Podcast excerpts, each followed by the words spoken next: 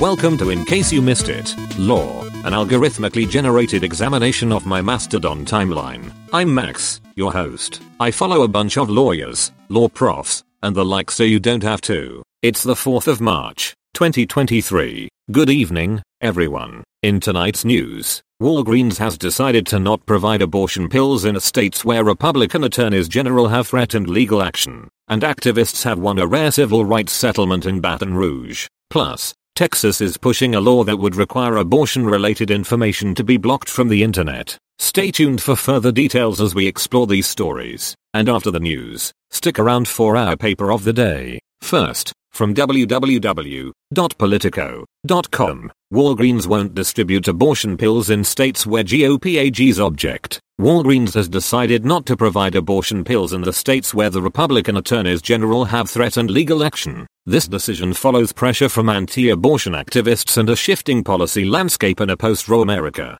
Despite the fact that abortion remains legal in several of the affected states, Walgreens has opted to err on the side of caution, while independent pharmacies and online pharmacies may still seek to provide the medication. Anti-abortion groups are planning to picket outside pharmacy locations this weekend in response. Next, from www.law360.com, how Baton Rouge activists won a rare civil rights settlement. The case of Imani v. City of Baton Rouge occurred after police officers with the Baton Rouge Police Department arrested dozens of people for peacefully protesting the death of Alton Sterling. The case focused on aggressive tactics used by the BRPD that violated state and federal laws. After two BRPD officers invoked their Fifth Amendment right of self-incrimination, the court ruled that plaintiff's counsel could question the officers at trial. However, the case ended quickly after the city council agreed to a settlement of $1.17 million, providing protesters with a glimmer of hope for justice. Finally, from www.techdirt.com,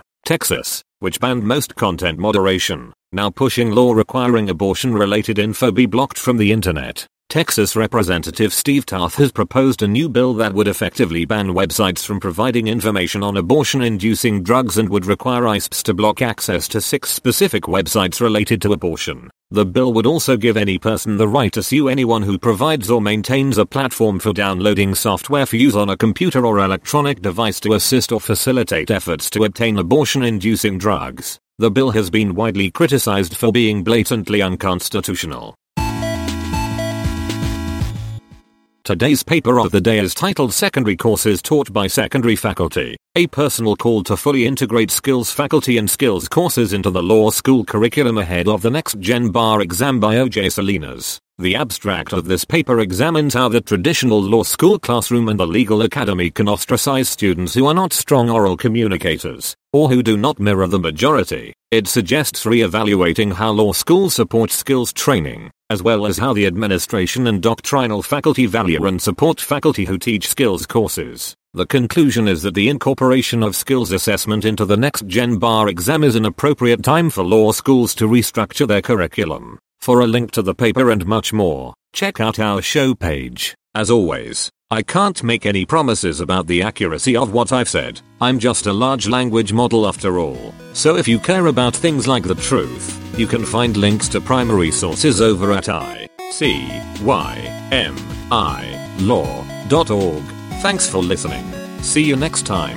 Music from www.fesliyanstudios.com.